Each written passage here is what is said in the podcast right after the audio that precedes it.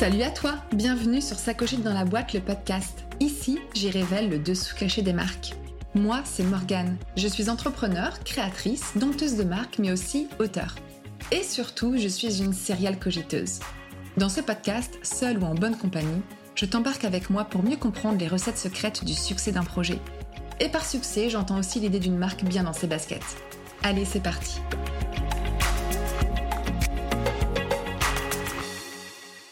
Hello J'espère que tu vas bien. Aujourd'hui, c'est le deuxième épisode de ma nouvelle rubrique Une leçon à retenir rapide et efficace. L'idée, c'est d'apporter un maximum de valeur sur un point précis, une problématique en particulier, une question récurrente. Et aujourd'hui, j'avais très envie de vous parler de se lancer, même si ça n'est pas parfait. Alors, étant moi-même en plein lancement produit, ça fait quelque temps que j'avais envie de faire un petit topo sur le fait de se lancer, même quand on ne se sent pas prêt, et même si ça n'est pas parfait. Et surtout si ça n'est pas parfait. Alors pourquoi je te parle de ça aujourd'hui? Très certainement parce que si j'avais attendu le moment parfait pour lancer le labo Sacochette dans la boîte, je crois que j'aurais encore perdu une voire deux bonnes années. Qu'est-ce qui m'a poussé à me lancer au départ? Donc hormis le fait d'avoir cette très forte envie d'être à mon compte et de lancer un projet qui me tenait vraiment à cœur, je vais être honnête, mais le coup d'accélérateur, ça a été la fin de mon chômage. Donc ça a été cette deadline très précise à partir duquel ce projet éventuel pouvait prendre vie ou alors pouvait s'arrêter avant même d'avoir existé. Et ça, ben, en fait, il en était hors de question. C'est vraiment ce qui a été mon plus gros boost. Le retour à la case départ et la recherche d'un emploi salarié. Je ne l'envisageais même pas. Donc je vais te parler aujourd'hui finalement euh, de quelques règles d'or pour se lancer. Donc hormis le fait de ne pas attendre le moment parfait, l'offre parfaite ou le timing parfait, finalement les règles d'or pour se lancer, bah, pour moi, il y a plusieurs critères qui sont essentiels. Déjà, euh, la situation personnelle et la situation professionnelle, bah, elles doivent le permettre. Tu dois avoir du temps pour ton projet, tu dois aussi avoir du soutien. Et euh, la tête reposée, bah, ça oui, hein, c'est encore mieux. parce que le cogitage d'une activité qu'on est en train de lancer, bah, en fait, elle demande quand même pas mal de temps, pas mal d'investissement. Tu dois aussi avoir défini un timing pour avancer efficacement parce que sinon tu perds un temps fou, euh, donc tu n'as pas de deadline, donc bonjour la procrastination. Évidemment, tu t'es aussi, enfin évidemment ou pas, hein, c'est pas du tout une obligation, mais la plupart du temps c'est quand même quelque chose euh, qui est important quand on se lance et qui nous rassure, c'est de s'être renseigné sur toute la partie administrative, sur le statut à choisir, sur les étapes légales obligatoires, Peut-être même que tu as déjà fait une étude de marché, que tu as déjà un plan financier de ton projet, que tu es même encadré par un expert comptable ou par un organisme de type euh, CCI ou autre. Euh, donc CCI, Chambre des commerces et de l'industrie. Je pense aussi que ton état d'esprit doit être au taquet. Donc ici, j'entends être motivé, avoir confiance en soi. Alors, ce qui n'est pas tout le temps euh, évident et encore plus quand quand on est en reconversion professionnelle, mais finalement c'est de sentir qu'on va de la bonne, direction, pardon, même si on a des doutes. Tu dois aussi être dans une bonne dynamique, celle qui va être favorable, pour t'aider à te lancer, être curieux sur ton secteur, euh, sur ton marché, t'informer, te former, ne pas hésiter à demander de l'aide, t'entourer, parler euh, de ton projet autour de toi, te faire accompagner. Tu dois aussi te poser pas mal de questions et puis surtout bah, chercher les réponses. Tu dois pas rester, euh, comment dire, euh, à stagner, mais tu es plutôt dans une bonne dynamique. Donc il y a autre chose qui est euh, important, c'est euh, d'avoir travaillé un message qui est plutôt clair et de savoir à qui on s'adresse. C'est essentiel pour pas partir dans tous les sens. Souvent quand on est aux prémices de notre projet, on a tendance à parler de notre projet autour de nous et là les gens nous regardent avec des gros yeux parce qu'ils ne comprennent pas forcément où est-ce qu'on veut en venir. Et c'est normal. Je pense qu'on ne passe pas tous par là, parce que certaines personnes ont euh, cette facilité à clarifier les choses euh, très très facilement. Euh, mais parfois, enfin parfois, souvent, c'est pas le cas. Donc souvent, ce qui se passe, c'est qu'on parle de notre projet au tout début, puis on a du mal à se faire comprendre quand même. Donc, ce qui est important, euh, c'est que ton, à savoir, c'est que ton message va se clarifier au fur et à mesure. Mais aussi des choses qui sont à travailler, notamment toute la partie branding. Euh, commencer aussi par travailler l'ADN de ta marque. Donc, commencer par euh, la vision, le pourquoi de ton projet, ça c'est fondamental. À quel besoin ou problématique toi tu vas répondre. Euh, parler aussi de, enfin, avoir défini quelque part les missions de ta marque. Donc, comment est-ce que tu comptes atteindre ta vision? Plus concrètement, de quelle manière tu réponds aux problématiques, aux besoins de ta cible? Forcément, euh, tout cela demande de connaître un minimum sa cible et encore mieux d'avoir un ou plusieurs portraits de ton client idéal. Et là-dessus, je voulais en profiter pour te dire quelque chose d'important sur ce client idéal.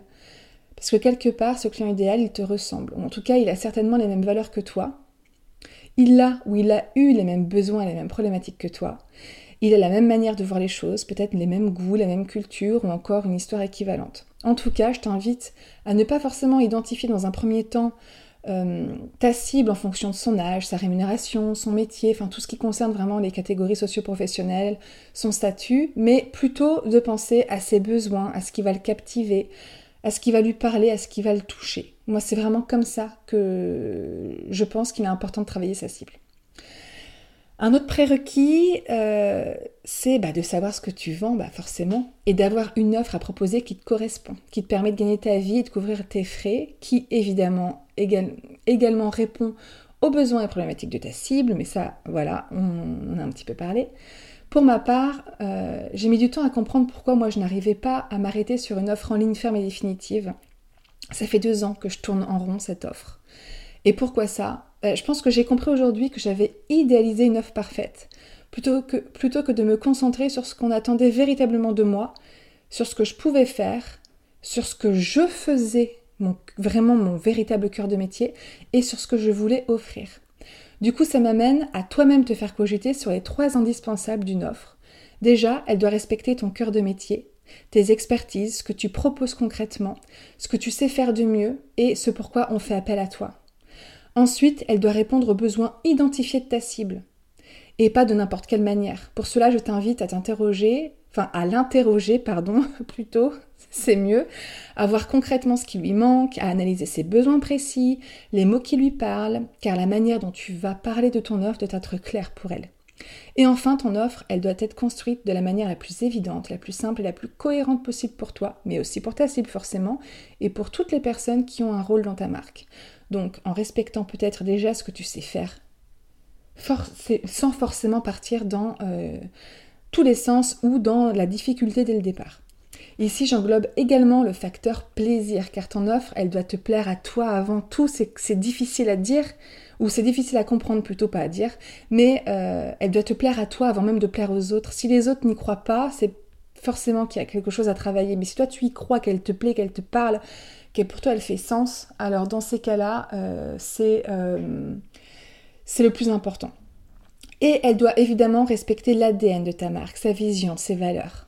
Je voulais aussi ajouter que tu dois être conscient de quelque chose de fondamental que moi-même j'ai expérimenté et que j'expérimente encore aujourd'hui. Tu n'auras sans doute jamais parfaitement la marque et le projet 100% idéal et finalisé comme tu le veux ou comme tu l'as imaginé. Aujourd'hui encore, le peaufinage de s'accrocher dans la boîte me demande du temps et c'est normal.